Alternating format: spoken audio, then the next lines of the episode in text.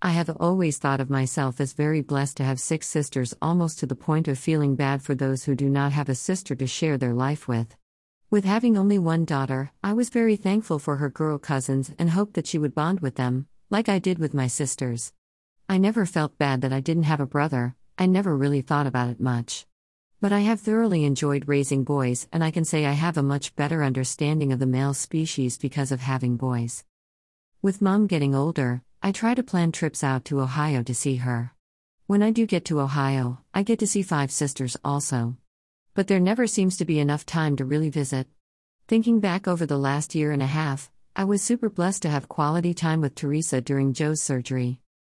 Then in June of this past year, Lisa got to join me in Banff, Canada, and that was a trip of a lifetime. It was so pretty, and we had such a good time just getting to know the adult versions of ourselves. And now, most recently, Marcia came to visit. We couldn't believe that the last time she had visited, Ben was only like two years old or something. Marcia arrived on a Wednesday evening around 9 p.m. She had come from visiting friends in California. Our weather was absolutely perfect while she was here, as you can see from the photos. I am very invested in the gym right now, so I had asked her if I could spend Thursday and Friday morning at the gym. She was fine with that, and Thursday morning after taking Ben to school, I went and did my workout. Once I got home and showered, we headed to downtown Grand Junction to get some lunch at a place called Cafe Sol. It was so nice that we ate outside. Afterwards, it was close to time to pick up Ben from school. He has a very organized parking lot with staff coordinating the parent pickup.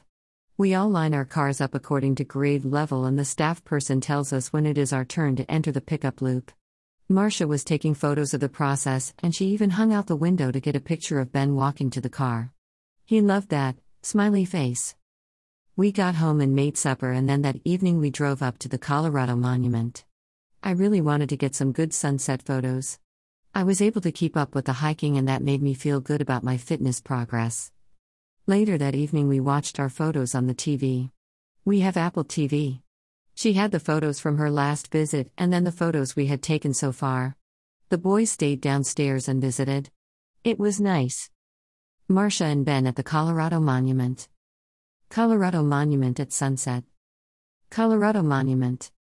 Friday morning I went to the gym again. I was given a super hard workout. OMG. I came home and Marcia and I took off at about 10:30 a.m. for Arches National Park in Moab, Utah. There is a whole lot of history here, and I wish I could repeat it, but I am not that good at recall. We did watch a short video when we got there, and then we did the driving tour. We got out and hiked at one point, and I was so happy that I could do it. Every other time we have come to Arches, I opt to stay in the car for the hike part. Part of that reason is we come in the summer and it's like 105 degrees, but the other part was I wasn't in good shape in the past. This was called Balanced Rock. This was the hike, this was called the windows. Here we are in the window. It was such a beautiful day and we had such a nice time talking with one another. Although there are only five half years difference between us in age, I really didn't know much about what she did once she moved out. She would say, Remember when I lived here? And I was like, Uh, no. But honestly, and this will sound terrible, the biggest thing I remember each time someone moved out was how exciting it was to get a new bedroom. These one on one visits with Teresa, Lisa, and Marcia have just been awesome. Mary is planning on visiting this summer, and Laura and I may go on a trip together sometime soon also. Perhaps Donna and I will find some time also. I am very thankful to have sisters, and I am thankful for any time we get to spend together.